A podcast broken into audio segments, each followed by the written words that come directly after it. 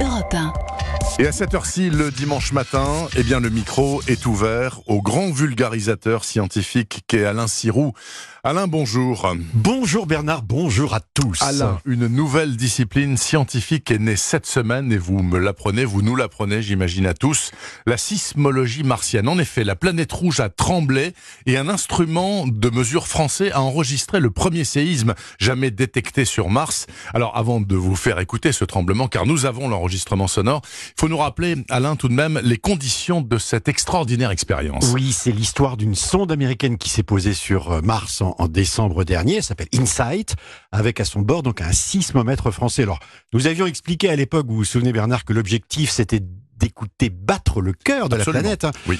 avec l'équivalent d'un stéthoscope très sophistiqué qui euh, devait être positionné sur le sol par un bras robotisé de l'atterrisseur, puis placé sur une sorte de cloche à fromage chargée de le protéger du vent et des intempéries martiennes. C'est ce qui a été fait. Et le 6 avril dernier, au bout de 128 jours martiens, le sismomètre a entendu ce son.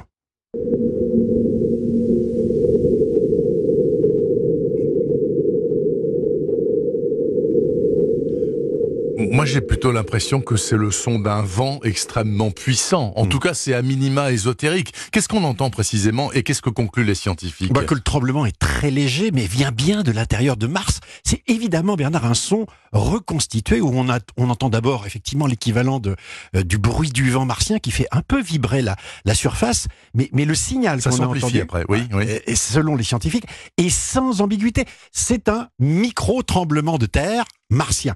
Alors, euh, euh, certes, il est faible. hein, en, en termes de Richter, ça serait l'équivalent de 1 sur l'échelle de Richter. Ah, c'est très du- faible. C'est très faible. mais ça prouve deux choses. Euh, D'abord que l'instrument fonctionne parfaitement, ça c'est important pour la suite, et qu'il y a une activité tectonique sur Mars, qu'elle bouge, qu'elle craque. Et alors, dirais-je, Alain Sirou, qu'est-ce qu'on peut apprendre de ces petits craquements de la planète rouge? Alors tout d'abord, il faut savoir d'où ça vient. Il n'y a pas sur cette planète de tectonique des plaques, hein, comme, comme sur la Terre, où c'est finalement aux frontières de ces pièces de puzzle que rentrent en collision euh, les morceaux superficiels de, de la croûte terrestre et vibrent. hein. Sur Mars, et sans doute comme sur la Lune et sur la Terre, Oui. il y aurait des failles, des fractures liées au refroidissement de la planète. Et quand elles apparaissent, quand, quand la croûte se contracte, alors on enregistre euh, ces ruptures sous forme de séismes qui font vibrer le sol. Alors sur la Lune, euh, les instruments euh, laissés par les astronautes d'Apollo en ont déjà enregistré des milliers. Oui, oui, c'est classique. C'est Oui. classique, mais ça peut être aussi euh, l'onde de choc d'une météorite qui est tombée sur la planète ou euh, euh, quelques spasmes du cœur de Mars. En fait, on n'en sait rien. Ce qui est certain, c'est que ce sont des ondes sismiques et leur propagation donne des informations précieuses aux scientifiques sur la nature des couches traversées, sur la, sur la structure interne des planètes et par là même sur les conditions de leur formation. Et cet enregistrement-là, ça va déboucher sur quoi? Est-ce que c'est le début d'une histoire? Et si oui, laquelle? Bah, vous savez, on, on sait, entre guillemets, qu'il y a euh, 3,7 milliards d'années, bah, Mars ressemblait comme, comme une petite sœur à la Terre. hein. Oui. Euh, il y avait de l'eau douce, des rivières, euh, des, Des lacs, des océans sans doute. il pleuvait, il y avait du volcanisme.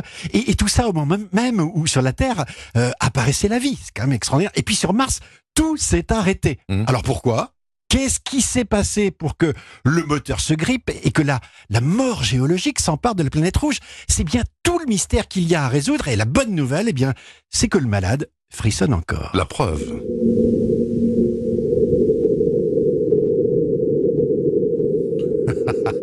Le micro-tremblement de terre de Mars capté par des scientifiques français et reproduit à la radio sur Europe 1 grâce à Alain Sirou. Merci beaucoup. Bonne semaine Bonne journée. scientifique.